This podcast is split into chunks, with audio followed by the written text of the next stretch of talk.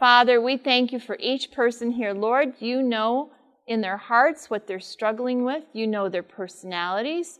You know their home situations. You know their futures. And Lord, we just thank you that you care about us and that you want us to live a um, healthy Christian life. And I pray, Lord, that what we do here will be all to your honor and glory, and that because people came here today, they will have benefited and have something to think about when it's um, time to pray and to think about where they can be with you because of something they learned. In your holy name, amen. And I was thinking about my prayer. Have you ever learned a new word and then all of a sudden you heard it all the time? And sometimes you don't know what direction you're going, but if you actually hear the information, then it makes more sense when you're working on something. Well, the longer I live, and I've been living a long time, the more I realize that there is a connection between our thinking life and our mental health. And our thoughts and our words really impact our lives in many ways. So many people's problems are rooted in the way they're thinking. Do you think that's true? And it actually can produce more problems than if they weren't thinking that way. Would you agree with that? A negative mind produces negative behaviors. Do you agree with that? Our words can actually be a trap that we can get stuck in if we don't get control of them. And the only way we can get control of them is with who? With God working through our lives. Here is a verse from Proverbs 23 7. It says, Thoughts are powerful and they have creative ability. For he who thinks in his heart, so is he. Did you hear that? So if I think I'm fat and ugly, then I am. Because of the way I'm thinking, I actually take that on. If I think that I am lost, I actually take that on. So the way that I think actually impacts who I am. For as he thinks in his heart, so is he. As he who reckons, he says to you, Eat and drink, yet his heart is not with you, but is grudging the cost. Can you have a positive? Now think about this. This is a big question, and I want to hear a firm yes or no. Can you have a positive, healthy, exciting Christian life with a negative mind? Do you really believe that? Then you have a responsibility, don't you? How many of you want a positive life? How many of you want a stable, healthy life? How many of you want a Christian life that is to the fullest? How many of you want to represent God 100% as much as possible to the best of your ability with Him involved in, in your life? So if you struggle with negative feelings, you really have to come to grips with why you're allowing yourself to go down that path.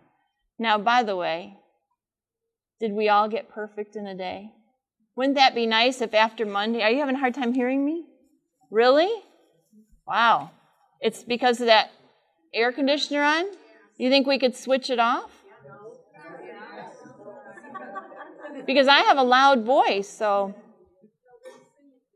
they're singing. Okay, then, then we should tell them that they shouldn't sing, right? We're going to sing at the end, by the way. Um, those of you who struggle with depression, or those of you who have personalities of melancholy, does anybody know about the four temperaments? About sanguine? okay, sanguine's the outgoing, happy person. The um, phlegmatic is the laid back person. The um, choleric is the very driven type A person. This is in, the, in a nutshell.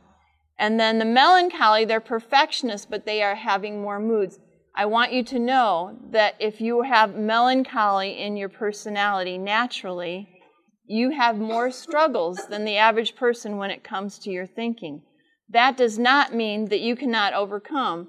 But just like somebody who has to get um, get used to a disability, they have to struggle with it more. and God will give them the grace and help them. But it's not fun that we live in a world where it's unfair and you have to struggle with something more, but that's what happens. There are people who are more obsessive than others.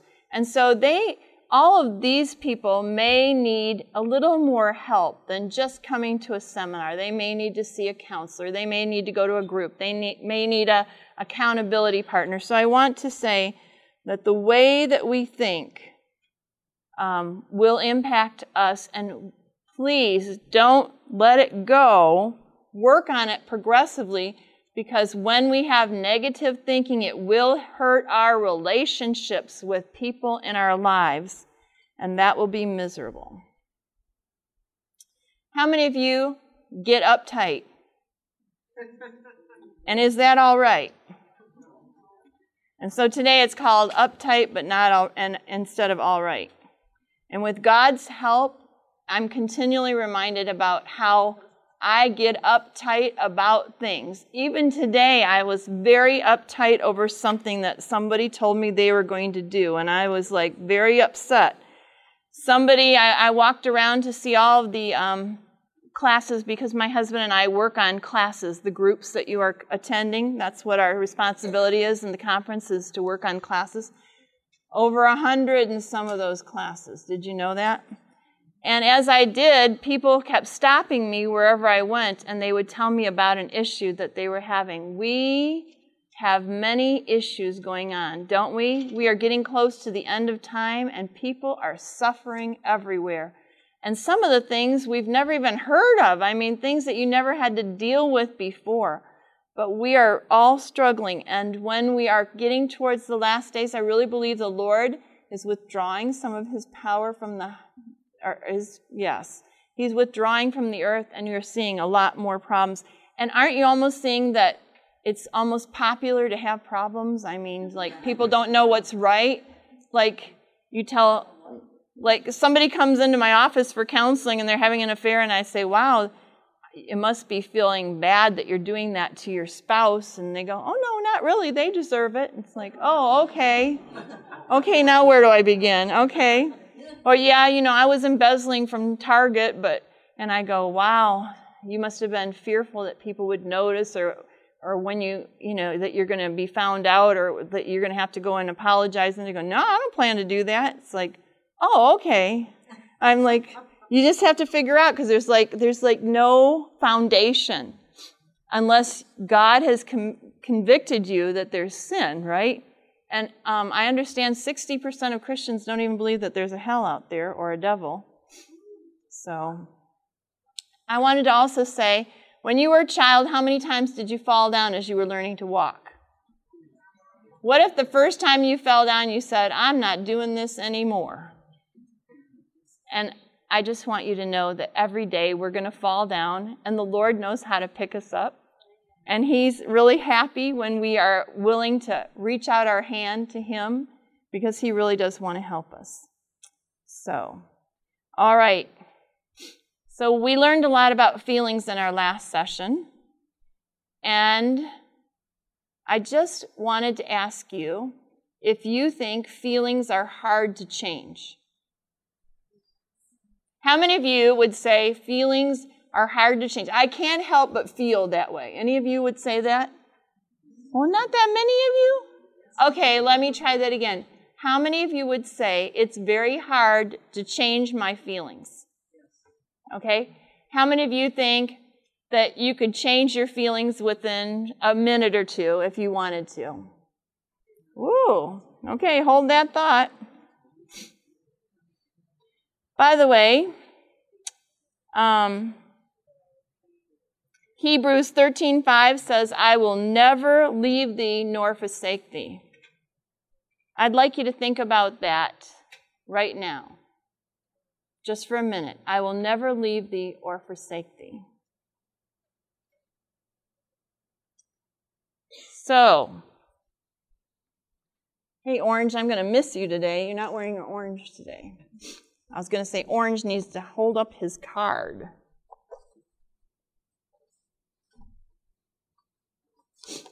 So, how do you feel when you think about, I will never leave thee or forsake thee? What kind of words, feelings, words do you think about? Hmm? Comforted. What else? Confused. I wouldn't have thought that. I will never leave thee or forsake thee. Okay. Okay. Anything else? Secure. Safe. Comforted. Anything else? Hmm? Assurance that what? God is going to take care of everything? Okay? Careful. Isn't that encouraging? So, would are those positive feelings or negative feelings? All right? All right, so now I have another thought. Here's the thought. The one without the H, I don't want to go through that again. Yeah. Okay, here's a thought. I'd like you to think about when somebody said something that was very unkind or inconsiderate to you. Maybe they demeaned you or they hurt you in some way. They said something like they didn't expect that you were going to be successful or whatever. I would like you to think about that for a few seconds, okay? Most of you, how many of you can think of something like that? Okay, good. I'm like, how many of you are in the world? Okay. In the human world. So think about that for a few seconds. How do you feel right now as you think about that? Hurt, sad,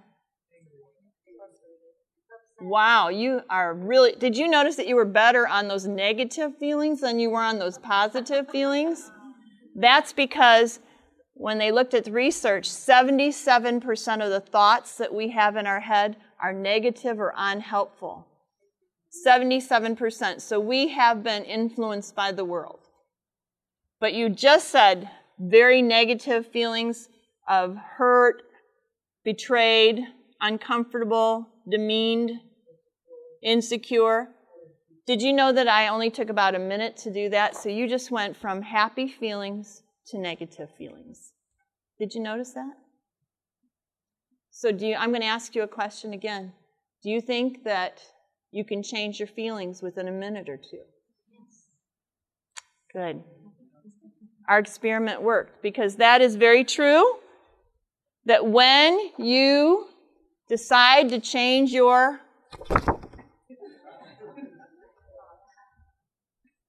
You can change your, and hopefully that will change your,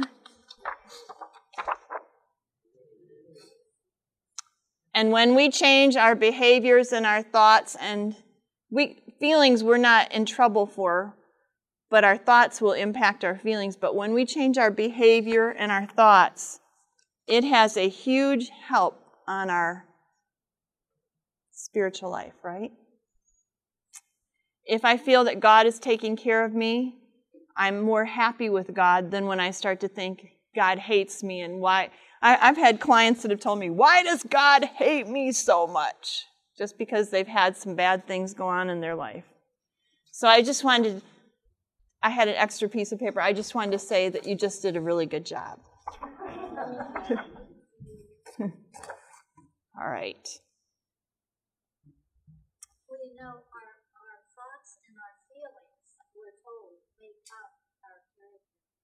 Oh, yes, that's very true. Our thoughts and our feelings make up our character.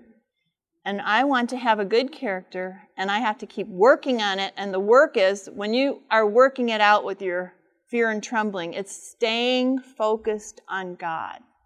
That's where it is. The average person's worries and thoughts, 40% are on things that will never happen. 30% are on things that happened in the past that can't be changed. We just keep holding it and thinking about why we didn't do something. 30%, I'm sorry, uh, 12% are on criticism by others that is mostly untrue. 10% is about our health problems and 8% about real problems that we might face in the future. So second, I'm sorry, Isaiah 41:10 says we are changed by hearing the word of God and so when we talk, I want to talk about it's important to read that word out loud because it says we're changed by hearing the word of God. And when we hear it aloud from ourselves, it just seems that we are more aware of it. So when you're having your worship, sometimes it would be a benefit to read something aloud. Now, if you're in a classroom and you're trying to do a quiet one and you're talking to yourself, people might think a little weirdly of you. But here's 4110 says, Fear not. What does it say? What does that mean? Don't be afraid, for I am with you. Who's that? Be not dismayed. What is dismayed? Disturbed, upset. For I am your God. I will strengthen you. Does um, God lie? I will strengthen you. I will help you. Who's going to help us?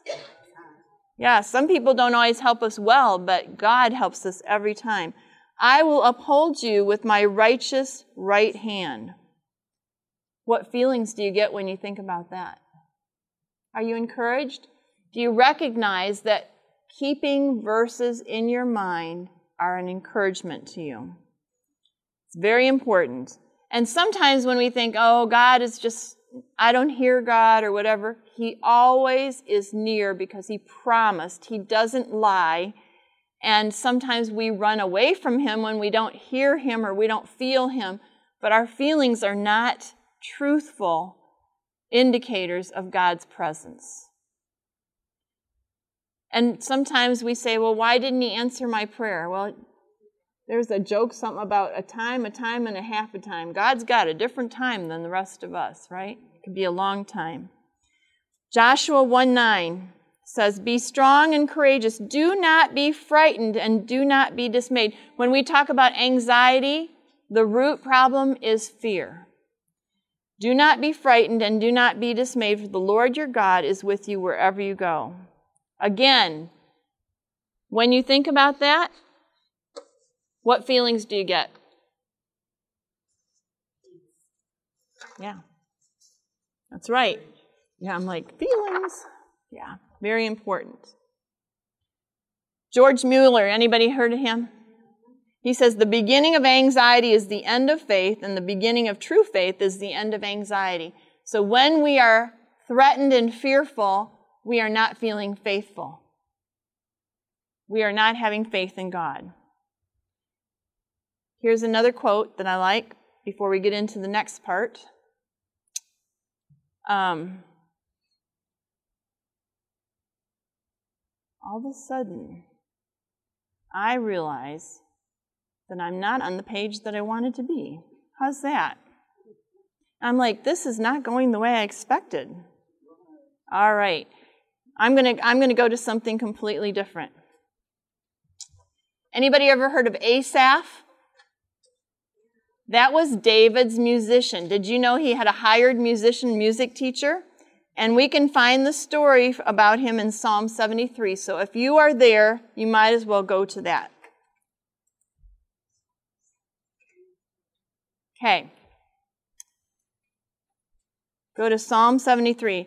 By the way, Paul says in the Old Testament, 1 Corinthians 10 11, that when we look at Old Testament stories, these things were written to us as examples for us. They were written to us to warn us at the end of the age. And I think that this story is amazing. So, talk about feelings and thoughts and all the rest. To me, this is just, it embodies it. And that's what we're going to really talk about today. Psalm 73. Now, King David loved music, did he not? What was so great about King David and music? What did he do? He wrote music, he played music, he had a harp, and wasn't there another music instrument? Okay. Asaph went through some of the same emotional battles that we went through today.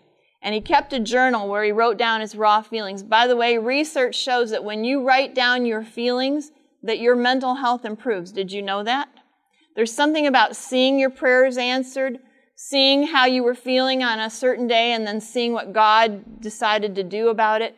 And so when we write like a prayer journal, like we're writing a story to Him, actually they've looked at people who have cancer and people who have mental health issues. Their blood pressure goes down, their, their um, resilience is better, they're more social, etc. So it's a good thing. But this journal is in Psalms for us to read. And so I think that's really cool. Psalm 73, verse 1. And so he writes Truly God is good to Israel, to those who are pure in heart. Now, he is coming to God not because he's happy. He's coming to God because he's miserable. But what did he start the journal with? A pra- is that a good idea? Have you noticed that a lot of people talk to God like he's a Santa Claus and they just start in with what they want? Can you imagine one of your friends listening and all you do is talk about what you want them to do for you? How long would your relationship with them go? And it's really important that we start to praise. And do you think he felt like it? Because we're going to talk about him being very upset. Certainly, he was not feeling praiseworthy at that point, but he decided to praise God before he started his long journal on this. And so I think that's another lesson for us is that when we don't feel good, we can still say nice things, right? All right. By the way, Mrs. White says the enemy tells you that if you do not feel your prayers, you better wait lest your prayers would be a mockery. But you must say to Satan, It is written, men ought always to pray and we should pray until we have the burden of our wants upon our souls. Our Lord made it our duty to connect with His strength. And that is from PR 268. So Asaph is going to admit his feelings to God in verse 2. Can we admit our feelings to God? Does God know about our feelings? Before we even tell him about it, right? He knows. Okay, so verse 2. But as for me, my feet had almost stumbled, my steps had nearly slipped. Have any of you been so upset over something that you felt weak or faint or like you were getting dizzy? Have you ever been that upset? By the way, they call that vasovagal syncope, and it occurs when there's physical pain or emotional distress. You ever heard of somebody fainting when they were told that somebody died? Absolutely. So, very important. So, how upset was Asaph when he's telling you that he was ready to faint? He was upset. Any of you, when you're upset, you're really upset? You go from zero to 10 really fast? Okay. Number three. For I was envious of the arrogant when I saw the prosperity of the wicked. How many of you have seen people who are definitely sinning and they seem to be living a good life? And they look like everything is just peaceful and happy and they're just having a wonderful life? Yeah. He's being vulnerable here. He's actually telling God how upset he feels about this. Do you ever what would you call that when he was looking at them and upset over the fact that they're doing good? What would be another word for that? Envy. Another word? Jealousy. Perhaps you struggle with that too. Envy and jealousy is an unthankful way of thinking, isn't it? It occurs when a person feels they're lacking something that another person has, right? Yeah. Jealousy is more of a self love. It's like, I'm going to protect myself. It's not, I'm worried about you or I have a, a serious concern about your welfare. I'm worried about myself and how you're going to impact me. So, jealousy is a very personal one. But envy is looking at another person and thinking they have a better life than me and they're very upset. They think God is not giving me what I deserve. Christians can feel that way because there's a prosperity message out there that says that Christians shouldn't have any problems and that they should always be doing something that makes them feel good and that they should deserve all kinds of things and riches even on this earth. But you don't see that happening in the Bible, do you? Did the apostles live richly? Did Jesus live richly? Did he have a Cadillac and a swimming pool and throw pool parties? No. Yeah. Um, here, here's, I'm going to give you this statement. Envy is counting another person's blessings instead of your own. I'm going to say that again. Envy is counting another person's blessings instead of your own. And I would love to say that I came up with this wonderful thing, but I saw it, it was unknown on the internet. The more we focus on what we do not have, the more miserable we will be, right? And yet, so many of us have so much. And when people are very thankful and grateful, they have a more peaceful and happier life. An envious person, actually, if you ever see a crime story or something like that, many times somebody was envious of someone and so they were angry and it actually resulted in them doing a murder. So we find that people who are envious is sometimes the root of a person who murders another person. Envy is one of the most potent causes of unhappiness. That's why it's mentioned in the Bible under another word. In fact, it's in the commandments. And what would that be? Covetousness. Wanting something that your neighbor has. Yeah. You don't know if their bodies are full of cancer. You don't know if their lives are miserable. All you know is that on the outside they look like they're doing okay, right? There's nothing worse than a conscience that's not working well either, is there? There's a lot of pain in that. And so Asaph is now looking at all these people and he's saying, they're all having such a much better life, and I'm not getting any pats on the back for anything that I'm doing. Have you ever done something good and nobody gave you a pat on the back? Hmm. And then he had that all or nothing thinking, and we're going to talk about different types of thinking, and you're going to have a list of that in a few. And it's like all or nothing. If I don't have these things, then I'm worth nothing. My life is worth nothing. If I am not prosperous, if I'm not getting a pat on the back, if people aren't thanking me for my contributions to the music or whatever, then I am worth nothing. And I just would rather not even be living. He's just mad at the world. You ever heard of people like that? All or nothing. What eggs are all in one basket, right? And by the way, Asaph was a Levite. Do you know anything about them? He could not own any land. All he could have by his birth and by the law was anything that um, was a donation from other people, like food, sacrificial meat, grain, and wine. So his entire income was dependent on donations from other people. So he was a big volunteer. Any of you volunteering on campus to do anything? What would we do without our volunteers here at campus, I mean, camp meeting? Is it discouraging to watch crooked people do well? Can you realize that Asaph, even though it was from the Old Testament, hundreds and hundreds and hundreds of years ago, does he have something to tell us today? Absolutely. What's the point of doing right if nobody even recognizes that you're doing right? You ever think that way? See, I have lots of answers for that, but we're not going there yet. Uh, when we were in the um, seminary at Andrews University, there was we were living really poor. Um, I'm not going to tell you how, what golden years that was. That was back long ago. And our stipend from the conference was $500, and that was how much our rent was. And so whatever we made on top of that was for our food and our gas or whatever. And several ministers that were from other conferences were our friends, and they said that they found a way to get a big tax deduction so that they had more money to put towards their income. And my husband said he didn't think that was right, and they said, Well, we, we know of other people who've done it and they've gotten away with it, and we're going to do it. And they were living good.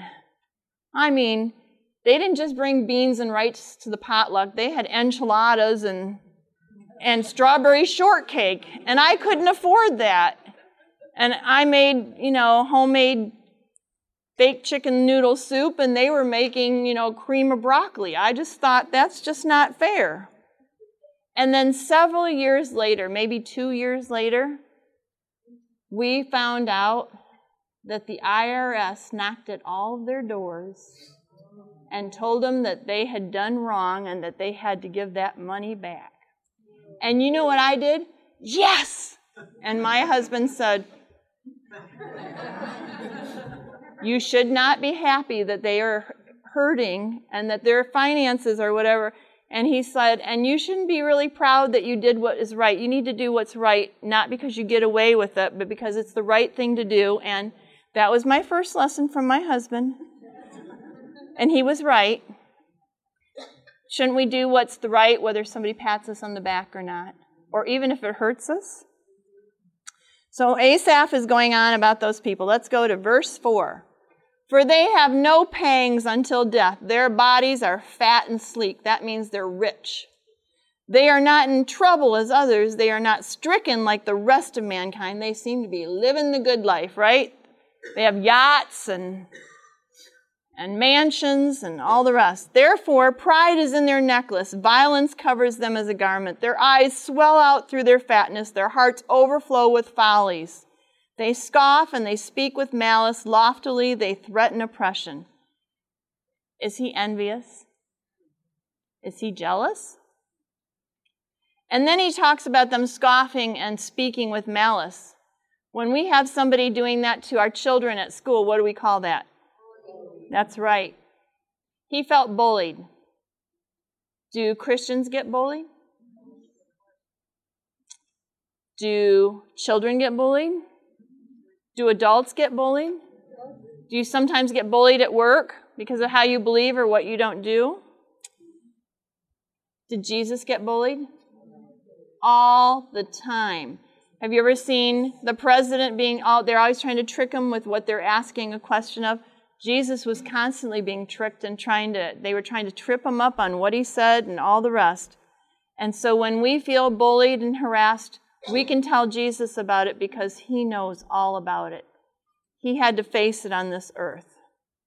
Number nine, they set their mouths against the heavens and their tongues strut through the earth. You ever see a lot of people bragging? We never brag, do we? No. I'm bragging that I never brag, right? Yeah. You ever see anybody brag on social media? Oh, really? There are a lot of people that are depressed because of people's social media because they are the haves and the have nots. Yeah.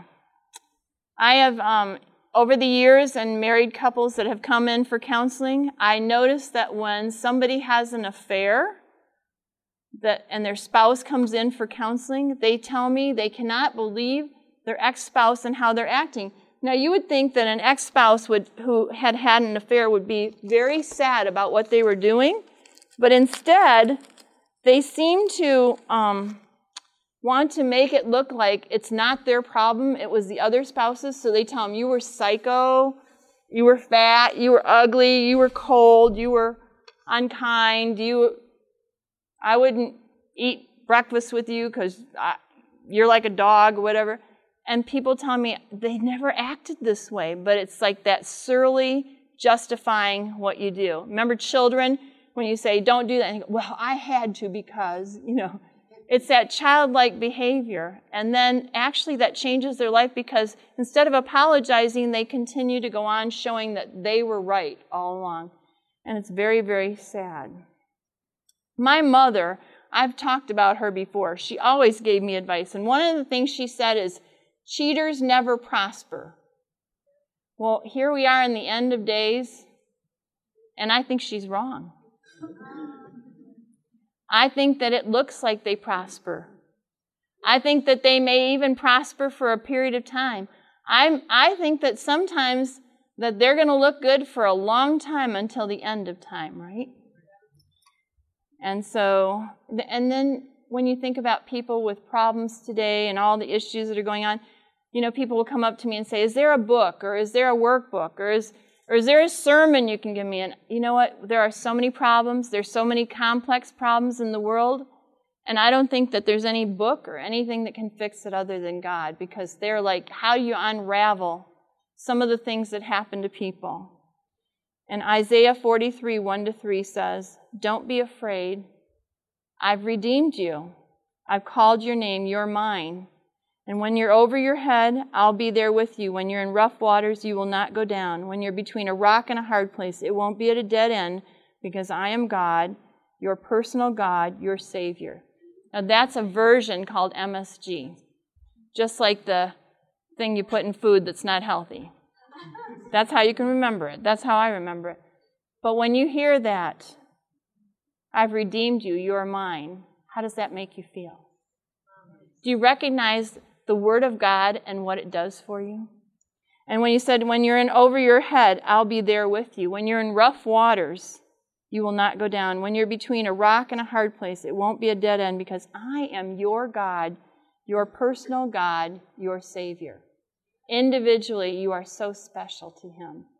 Don't forget your great worth to God. Verse 10 Therefore, His people turn back to them and find no fault in them. And they say, How can God know if there's a knowledge in the Most High? Behold, these are the wicked, always at ease. By the way, did you see that always? We're going to talk about words like always, should, have to, must. Behold, these are the wicked, always at ease, they increase in riches. You know, do you ever think that we tend to exaggerate a little bit when we're upset? They always do that. They never do it correctly. They should be doing it this way. Yeah. So sometimes we have the ability to make things worse by the way we talk. And when I add those words, it makes more stress in my life. And show me somebody who doesn't, ex- somebody who exaggerates, and show me someone who doesn't have more issues than the person who is neutral and tries to say it correctly. Because people who exaggerate add another layer of stress. Asaph is saying that these people are liars. They're acting like they have it all together, even though they're cheating. And do we notice a lot of deception around us? Do we notice that people who do bad things, like, I don't know, sell pornography or sell drugs, make money? But we have to have a clean conscience, don't we? And that's really what we want. Um, do you ever feel like you don't get rewarded for things? and that you focus on that too much about why doesn't anybody thank me? When I do something at church, shouldn't I have people telling me I did a really good job? You wonder why God doesn't just smite the enemies, right? Why doesn't He give cancer to all the bad people? Why is it that children have brain tumors that are so innocent? And why doesn't He just punish people right away with a zap of lightning? Any of you sinners? Aren't you glad the Lord hasn't zapped you yet? It's evident that God is merciful and He gives us grace, isn't it? And the reason is, why is it that Lord is still waiting? Because we think He should have come long ago. Remember Mrs. Gothard, I mean, um, Billy Graham's wife back in the 80s, 70s, saying, you know, if God doesn't come soon, He's going to have to apologize to Sodom and Gomorrah. And why is it that He didn't come so far? Because it says, 2 Peter 3 9, the Lord does not want anyone to be destroyed, but wants everyone to repent. He wants to give everybody a chance to come to Him. So, verse 13, all in vain I have kept my heart clean and washed my hands in innocence. He's saying, I've been staying pure, and still I have to watch these unfair situations. For all day long I've been stricken and rebuked every morning. That might be another exaggeration. But he's saying, I've kept all these rules. I've followed the Lord. And where is it getting me? You ever thought that? Where is it getting me? I've been nice to people that are really unkind and have done th- things that are not right. And I'm keeping my heart pure for nothing. Maybe uh, Asaph was a single man. Maybe he was keeping himself sexually pure. And he says, I'm not getting any pats on the back. They all seem to be having such a good time. 15. If I had said, I will speak this, I would have betrayed the generation of your children. So, what he's saying is that I could really tell people a few things about how they're doing. I could go out there and really rip on their reputations. But if I do this and get it off my chest and just let go, then I could impact multiples people because of who I am. Do you know that because you're God's child and you represent Him, that when you open your mouth, people are watching, people are listening. He said, I would misrepresent God's reputation. You know, there was a minister who called, wanted his daughter to be seen at a doctor's office, and he said, You know, she's just home from the college, and um, I want to make sure that, you know, everything is okay because it's under my insurance. And they said, No, no problem at all. His daughter was sick, and so he let his daughter go on her own. And she got to the office, and they said, I'm sorry, but your parents have to be here to sign for you, and you know, it's under your dad's name and I don't see your name on the card. And so you really can't see the doctor today and we're going to have to charge you $30 for a, a, fee because, because, you know, you wasted the doctor's time with not having this checked out. And she said, well, I'm sure my dad called or whatever. So he was mad. Can't imagine it, right? Do you guys feel the pressure right away when you think about it? Don't you notice that we can really well up inside just talking about a situation like that? So he went into the office and then he got there and he said, um, You know, I, I called ahead of time and I was trying to help my daughter make sure that everything was paid before she got here to the doctor's office.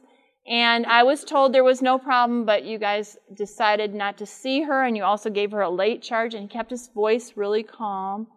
And she said, Well, that must have been a mistake. I know you talked to me, and I, I recognized your name, and she said, and it must be that it was the new girl that messed up, and I'm really, really sorry about that. And then she said, and I recognize your name because I've been listening to your, your prayer talk on the radio.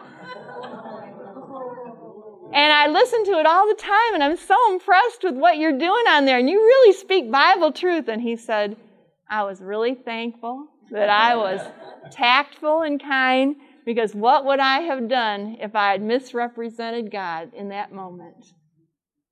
You have things like that that get under your skin? Like when people cut you off in traffic, or people ignore you at the, at the counter at the store, or people come in front of you in line, or you get a bill from the telephone company. right? How nice are you? Are you giving him a GLOW tract? Yeah. And then he also, he's kind of inferring that he could have left the religion when he was doing this, Asaph. How, where do people go when they are Christians? Where do they go? Do you go from faithful to faithless? Or do you go to covered by God to uncovered? Do you notice about how people go out into the world and they are unprotected by God? And it's so sad. So when we're really upset, why is it that we isolate? Who does the lion get again? Who does he get from the flock? The one who's isolated. And yet you recognize that people who are upset and angry at God often will separate from a church or separate from their religious friends who are praying for them, or they, they push themselves away from other people, and yet that puts them in terrible spiritual darkness and at risk. We're going to talk about coping styles. Remember, we discussed all or nothing thinking, and we talked about exaggerations. And so I would like to go through these. And you know, I don't know what's going on in your life, but I'm still very upset over the ants in my RV. so I'm going to apply it to me a few times, and you might get tired of it, but I'm not tired of it. I had one in my shoe today, I had two on my neck, and I had one on my hand. And I had one in my in my cereal this morning. And my husband figured out the source of where they're coming, so he plugged it up. And guess what? Now they're just staying in the trailer. They don't even go home at night. I just love it. I'm trying to be positive. I, I might start naming them, but they all look alike, and I can't tell which ones they are. It could be the same one that I threw down the sink. He said, Do you know that they float?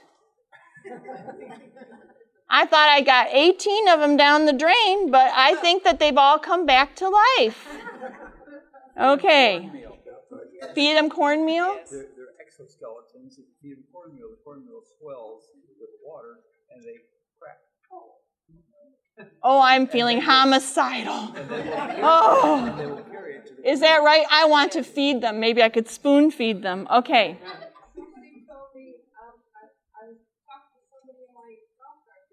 Uh huh.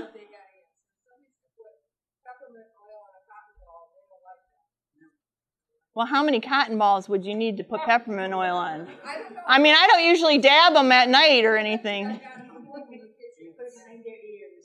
Put it behind their ears. I could put it on my neck, maybe. Okay. So let's go to. Oh, you know what? Did, did, did you hand out all of those? They might be in a different order than what I have in my notes. So I'm stealing one back.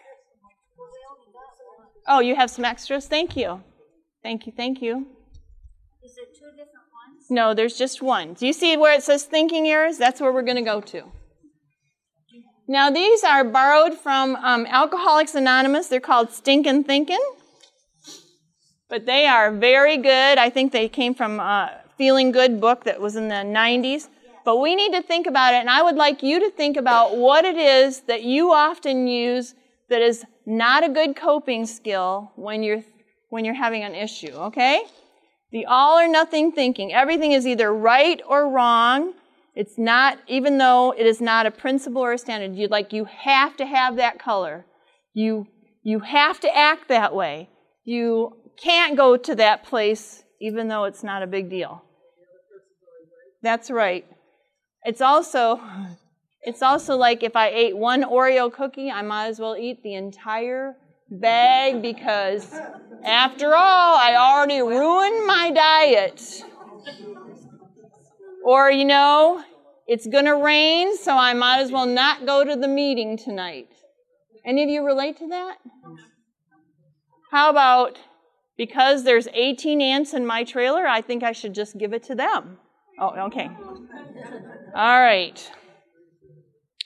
Overgeneralizing. Because you had a problem in the past, you think this will happen again.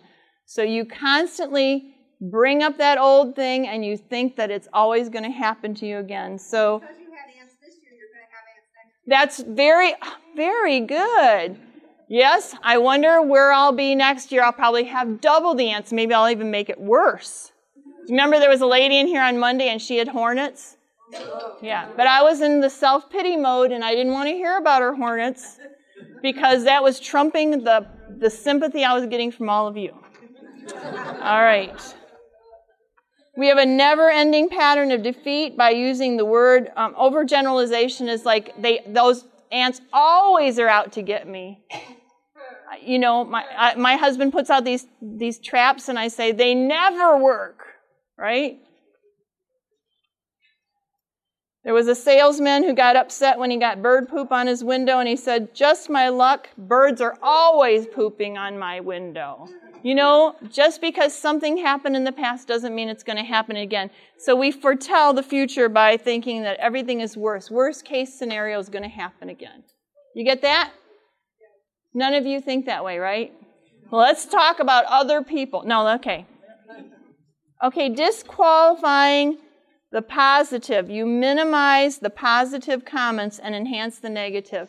So somebody somebody came up to me today and said, "I can tell you've lost some weight, but your hair is as curly as your as your as the gold in your jacket today. Looks like it's pretty frizzy, huh?"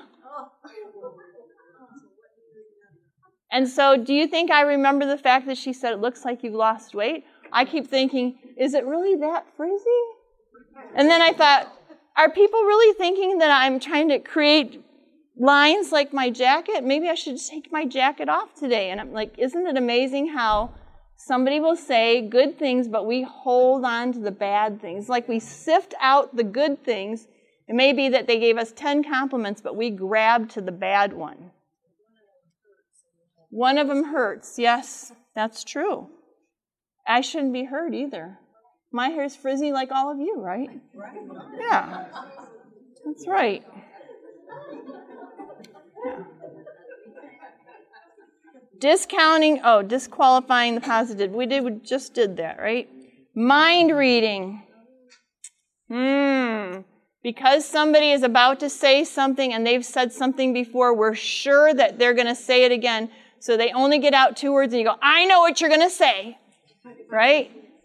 Or here you go again. Yes, but we shouldn't be wait. We should trust. We we need to give people an opportunity, right? When we're Christian, we're hopeful that they're going to do something different. Do people change? Do you change? Does God expect you to change? Does God see great hope in the way we're going to act in the future? Does He think that we're going to be just the way we are, or does He expect that He can make some great changes in our personality and our way of acting? Yay. Okay, that's also jumping to conclusions, right? All right. So let me see. There's another one shoulds and must. You must do something you should. Don't you notice that people, when we, when we say that, sometimes it's so that we can motivate ourselves to get something done. But when you're saying that to each other or to yourself or even to other people, it's aggravating, right? You, you never empty the garbage. You always leave your dishes on the, on the table. You never help me with the laundry. Does this, is this adding to your happiness? What if you said, I really appreciate the fact that you helped me with the laundry several months ago, and I'm wondering if you could do that again? or, or when they pick up their dish off the sink, you say, I, I just, I'm so thrilled to know that you are able to do that. I told you I have a new son, and and I had the dishwasher open, and he put his his um, his dish in the sink, and I said to him, "I want you to know." As a member of this family, that you are welcome to use the dishwasher. You don't have to just put it in the sink. And he went, Oh, really? Put it right in there. And, he, and so now every time he has a dish, he goes, Thank you for letting me join the family. and I'm like, It takes on, it's the attitude, right? Yeah. That's really good. How about negative labeling? She's a real great crab. You know, he's always nasty. He's a, just the worst person. What if you say, I think he's having a bad day? Actually, in marriage, you know, when you're dating and you're in love and you have you're, you're with that person and they have a bad day and you go, oh, he's just having a bad day. But after you've been married for 20 years, you go, why are you having such a bad day? I'm getting tired of it. right? Or, you know, somebody's upset about the price and you go, that's so sweet that you're worried about our finances. And then you go, why are you always being such a stingy person? You know, 10 years later. Our reserves go down with certain people. And that is usually our family members. So watch out because what we continue to expect out of them, we can make them into. Can you believe that? If you lived with a crabby parent, you can make your spouse into a crabby parent. Can you imagine that? Just by the way you talk.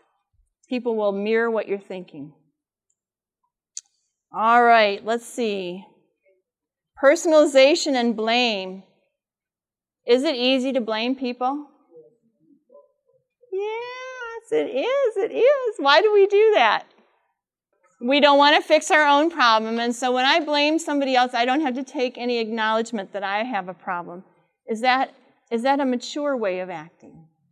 It's an immature act. It's, it's never saying you're sorry. Remember, there was that movie, Love Means You Never Have to Say You're Sorry, in the 70s? That's a bunch of garbage. Like when people don't say they're sorry, people don't think they get it. I always tell men, that come in for marriage counseling, if you don't acknowledge what you do, expect that you are creating a nagging wife because she has to keep bringing it up to you and put it in a different way, maybe, because she wants to know if you got it. And if you say, Yes, I, I do need to work on that, I appreciate you bringing that up, she's going to stop because it's now it's off of her desk. She doesn't have to think about it anymore. So, that's how it is. Many times we could actually take the wind out of somebody's sails of anger if we would just say we were sorry. And I have, um, especially men, will say to me, But I'm not sorry because I didn't think what I did was wrong. I said, Can you be sorry that you hurt her feelings? Could you be sorry that you were not being kind or that you weren't listening? Could you apologize for not saying it in a way that's being, you know, thoughtful? Oh, okay. Really makes things better. We need to be sorry for the things that we do to cause people distress. Um, personalization. That's where we take everything personal. Uh, there are ministers that tell me that they preach in their congregations to something that they learned in the Bible, and people come up and go, You were talking to me about that, and I don't appreciate that. And he's like, well, What was it? What, what part of it was it that you heard? Well, it was when you were talking about being ungrateful, and I know that you think I'm not great. He's like, no, no, no. I actually, you know, so, no. It's because I said something in the board meeting 15 years ago. And, yeah. All right. Is that helpful to look at those? How many of you, I'm not going to ask what, recognize that you have some thinking errors that you need to work on? That it's a something by default that you depend on? Yeah. I'm going to give you some more. When you're having an argument with somebody, I'm sorry, a discussion. That's what my mother would always say when she was having a loud discussion with my dad. It's only a discussion, kids. We're not arguing. If somebody defends themselves, the other person will keep on aggravating until they can get that person to admit. If they minimize what they did, that will keep the argument going. If they demean them and go, way to go, or is that the way you act, and they're being sarcastic, that's, that is going to kill the marriage completely. Um, and the fourth is blame. So if you want to have a good discussion, get those things out of your argument, and you will be able to get through it. Okay? Number 16, let's go to verse 16. But when I thought how to understand this, it seemed to me a wearisome t- task. 17. This is the significant part of this verse. Until I went into the sanctuary of God, then I discerned the end. Was there a sanctuary when Asaph was there? No. When he went into the sanctuary, what does that mean? Do you know? He went into prayer and meditation with God. He worshiped God. Are there times when you're upset and you don't feel like worshiping God? What does Mrs. White say? When we feel least about prayer is when we need to pray, right? We need to worship God. We need to rise above our feelings and don't let our emotions tell us what to do. Our emotions are not true.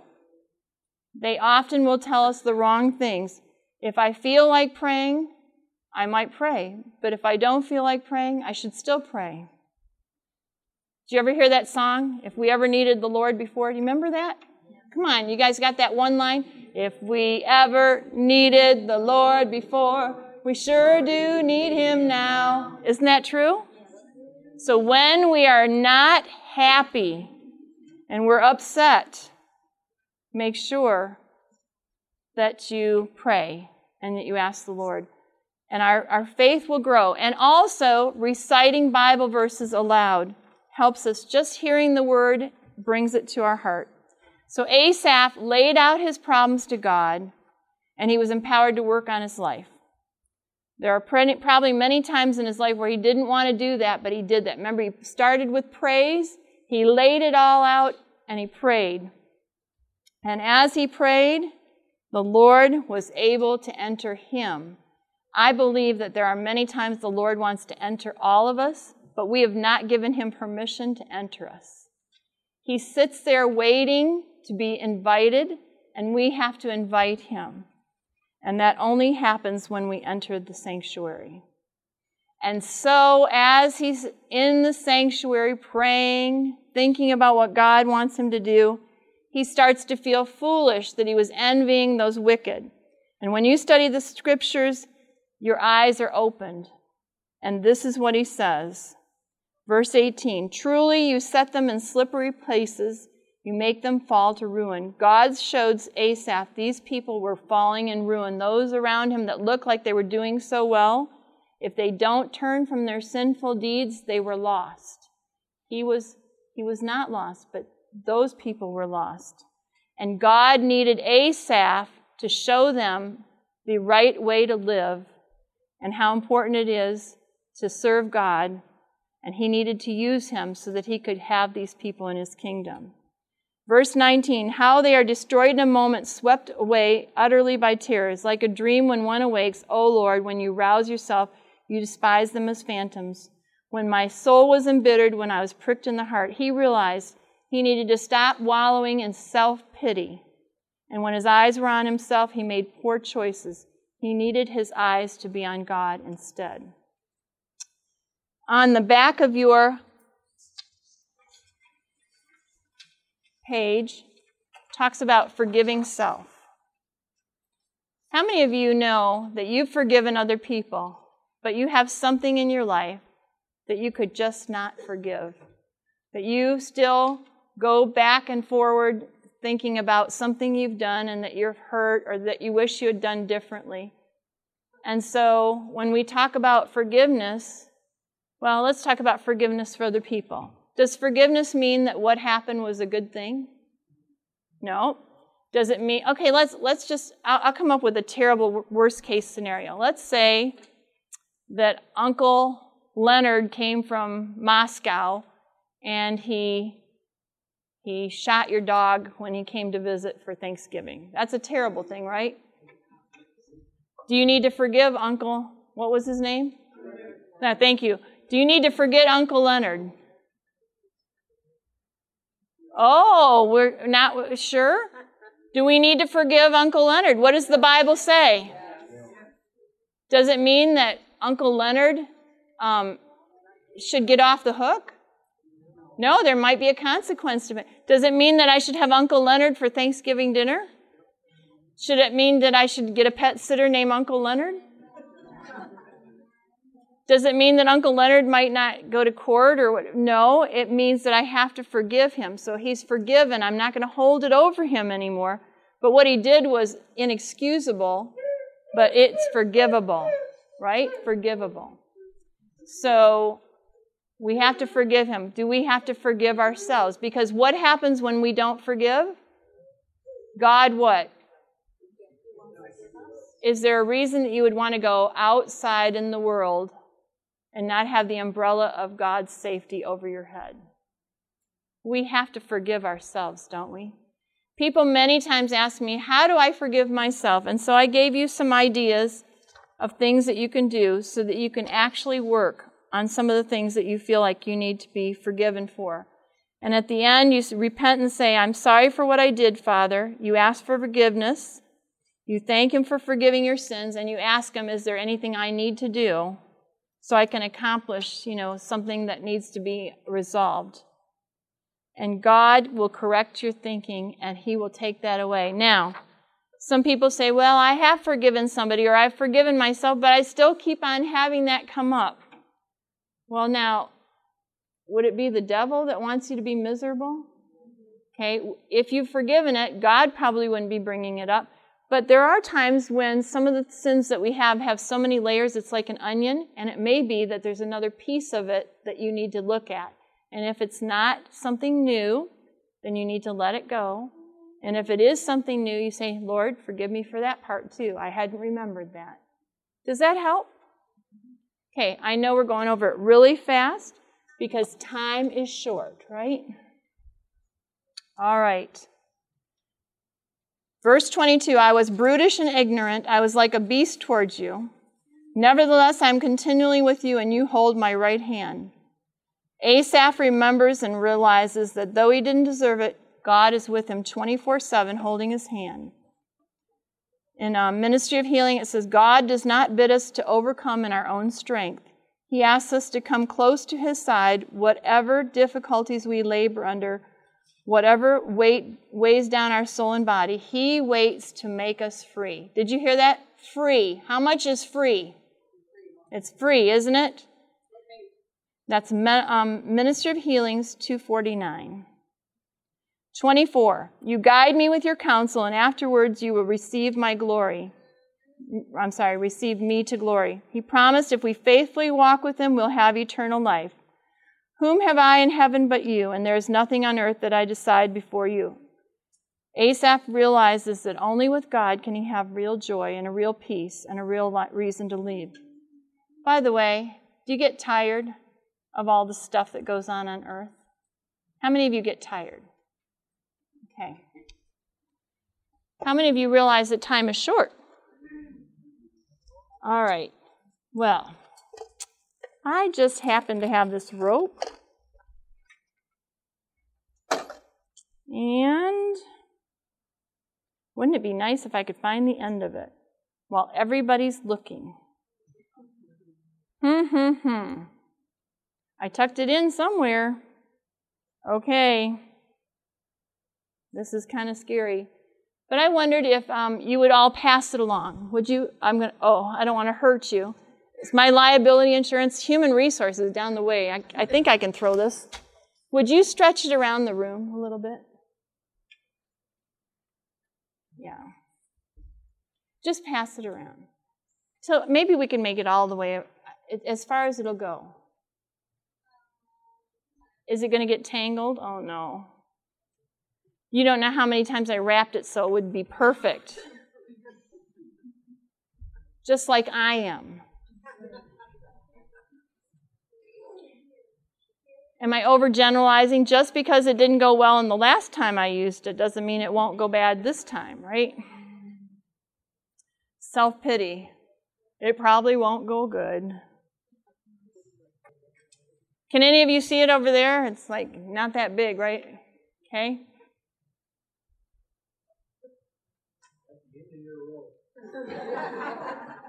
All right. Orange has it again, huh? So, this represents your life. This is where it began on this earth. This is when you were born. And this is when you die. Does everybody know you're going to die? And we are going along, and we have a very short lifespan on this world where we have to really struggle with the way we're thinking and all the things that the devil sends to us. We get really, really tired. But I want you to know that someday we get to the end and we have all eternity.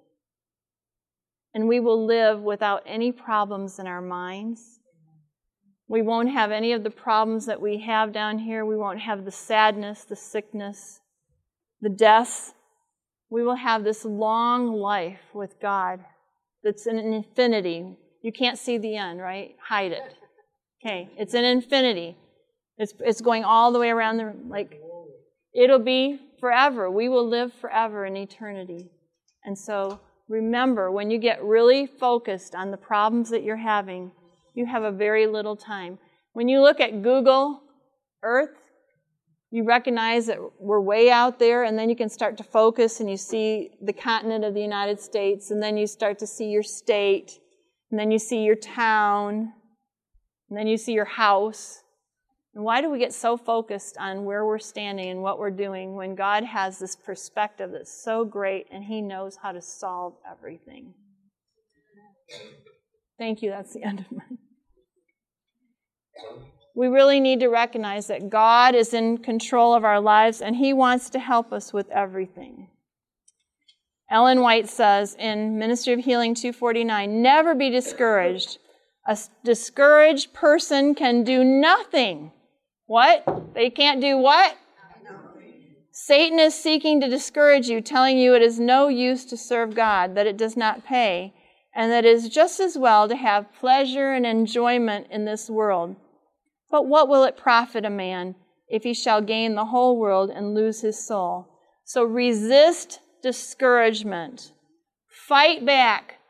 God wants to renew your mind. Work really hard to take those thoughts and don't let the devil keep them. Feelings don't last. You can remember you can change your feelings in just a minute. Words and actions do, but they can be forgiven. People you can't control, but you can control how you're going to react to them when you have God in your heart. Be resilient. Don't let the devil get over on you. Recognize that you are growing, that you are, are still a product of God, and He is working with you. He can heal our mind, He can heal our infirmities, He can lead people to us who can help us and we just need to be resilient. So I'm going to end with this little story about a little boy.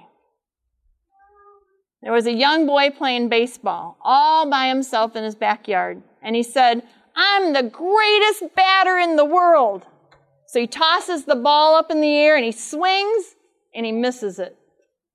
Undaunted, he throws the ball up again and says, I'm the greatest batter in the world. Strike two. He misses it.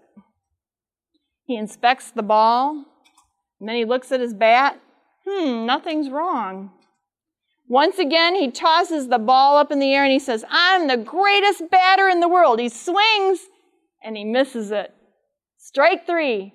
Now he says, Wow, I'm even a better pitcher. I like his attitude, don't you? We need to have an attitude. I, I think about Dan Collins. What he was a amazing evangelist that we had here. And he used to have some really bad things happen to him. He used to walk into them. He kept saying the Lord was with him, but he would walk into them and he'd go, Is that all you can do, devil? Is that all? I don't know if you all remember him. He was like, Yeah, is that all? And we really need to say, you know, the devil can't get us down. We will stay stable no matter what. We will change the way we're thinking because God wants to give us victory. Don't you want to be on the winning team? I do. And that's what I pray for you is that you recognize that even though you have some burdens in your thinking, that God and Jesus are there. They're going to help you with what you're doing. The Holy Spirit is here to impact us. And it is a journey, but don't give up because we'll be there soon. Let's pray. Lord, we just thank you that you see hope in us that you know our infirmities, that you've been on this earth and know what it's like to think this way and to have the devil trying to um, insert thoughts. May, Lord, um, we be wise and know when that's happening so that we can depend on you. We know you want to lift our burdens, and we thank you that you have forgiven us of our sins. Um, we ask that you will help us to not get into these mind problems but you will help us to move forward so that we can be better representatives of you. Thank you for each person here and who they represent in your holy name. Amen. This media was brought to you by Audioverse, a website dedicated to spreading God's Word through free sermon audio and much more. If you would like to know more about Audioverse, or if you would like to listen to more sermons, please visit www.audioverse.org.